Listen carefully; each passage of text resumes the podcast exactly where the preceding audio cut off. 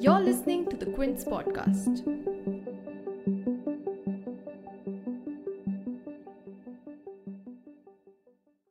Bengaluru is still recovering from the bloody violence that rocked the city on the night of 11th August.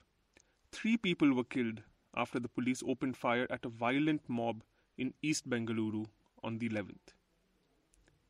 Police said it resorted to firing after the mob went on a rampage, attacking a police station and an MLA's residence.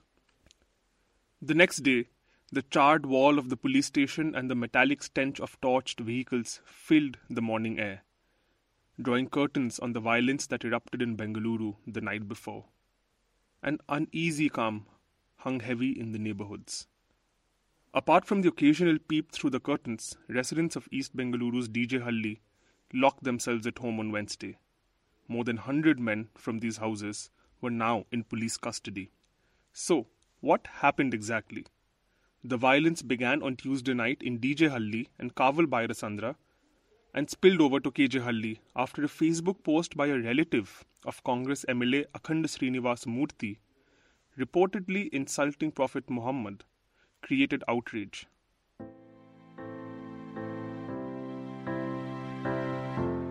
You're tuned into The Big Story, the podcast where we dissect the headline making news for you, and I'm your host, Sushovan.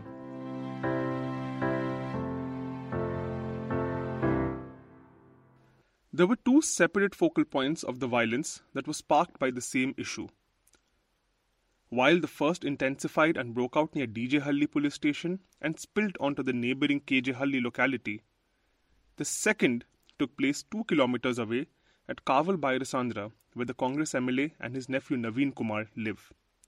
To get the complete sequence of events and get a clear picture of how exactly the mob buildup happened, how the anger simmered to a point of violence, and what the police did, my colleague Arun Dev joins me today from Bengaluru.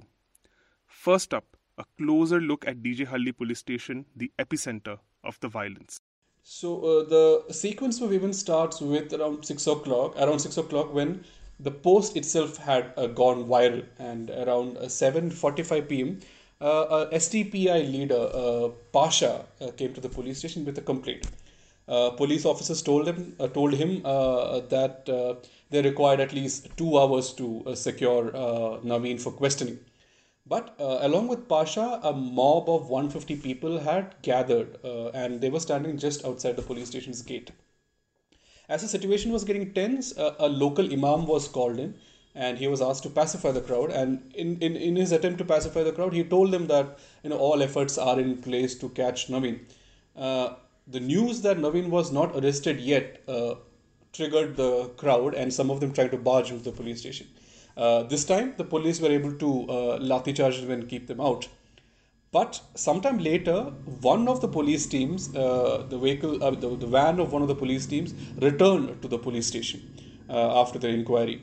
Uh, the mob surrounded this van and they demanded that uh, Naveen should be handed over to them. Uh, but it was only a little later they realized Naveen was not inside that vehicle and he has not been arrested so far.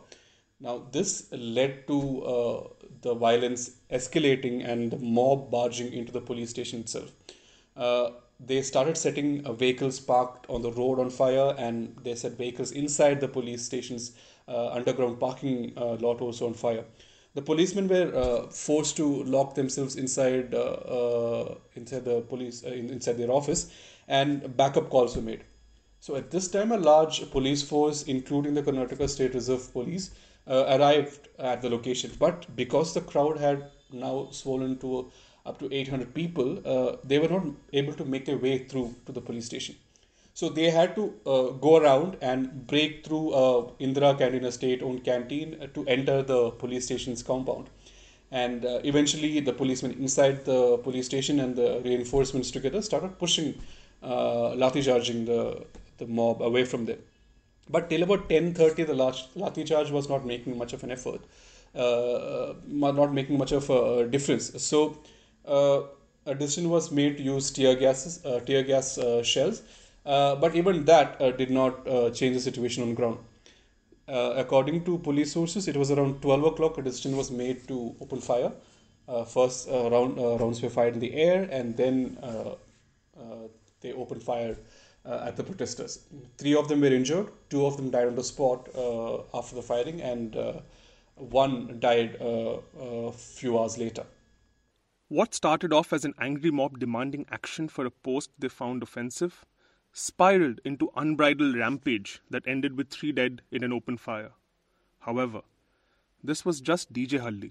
The violence slowly but surely moved to nearby KJ Halli as well as the residence of the main accused Naveen.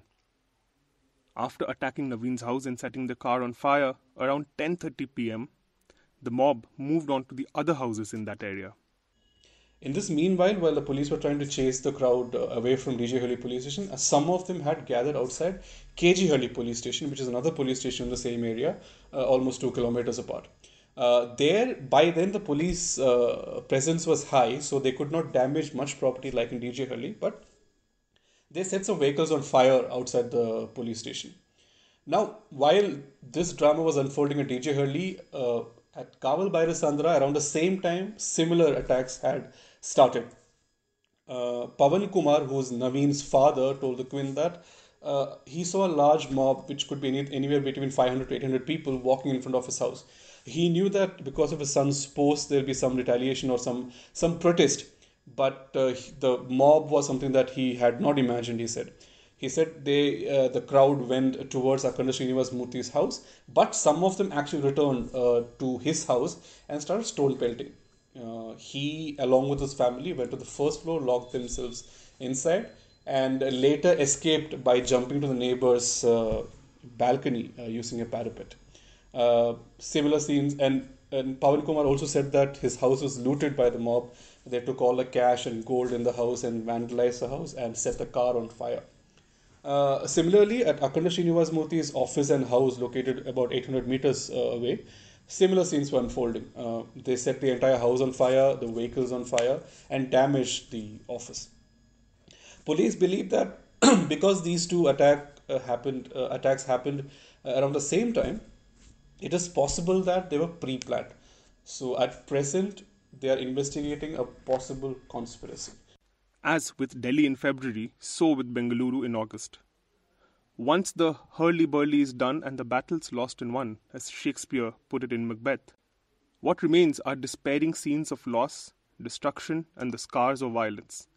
In both cities, scores of burnt vehicles and properties rendered streets upon streets in different shades of charred grey.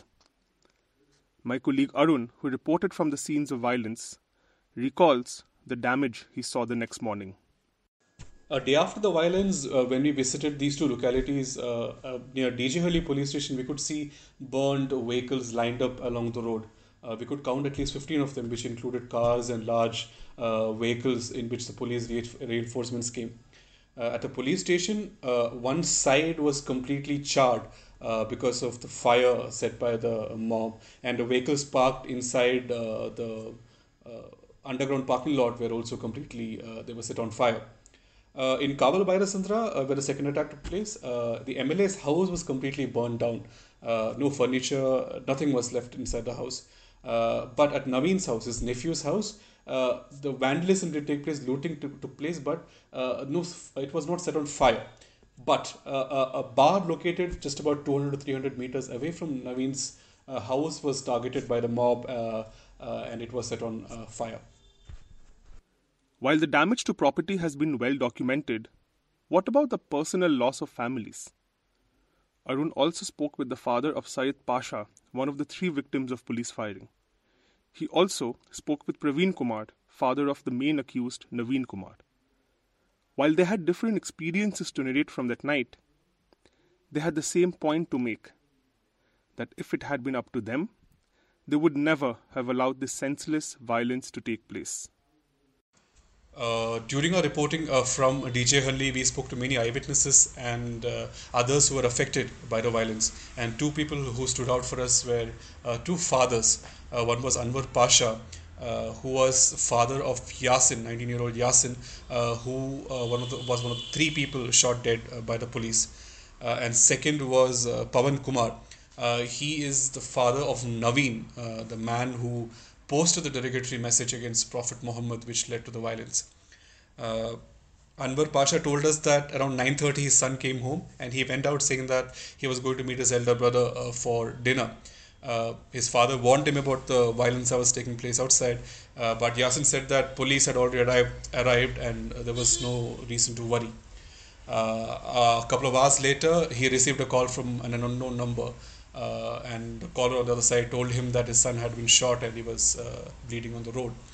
Uh, Anwar sent his uh, eldest son to the location and he confirmed that Yasin had died uh, on the road.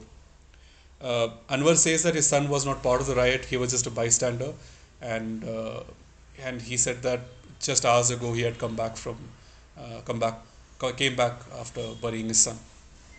In Kaval, Byrasandra, Pavan Kumar was uh, taking stock of all the damage uh, that had happened uh, to his house when we went to see him. Uh, he was a government servant, and uh, uh, Naveen was his eldest son. he said that after Naveen's post went viral, he he he thought that there would be some sort of protest outside his house, but he was he never expected any sort of violence to take place. Uh, he said that the mob looted uh, him of all the savings he had uh, and the gold that was in the house. And they also they also burned the car that he had purchased even though their losses and stories were different, there was one thing that both agreed on that was if it was up to them, they would have never let this uh, violence happen. If you like listening to this podcast, please subscribe to the Big Story playlist for episodic updates. We are live on Apple, Google Podcast, Spotify, JioSaavn, and other popular podcast streaming platforms. For other podcasts, please log on to the Quint website and check out our podcast section. For any feedback, shoot an email to podcasts at thequint.com.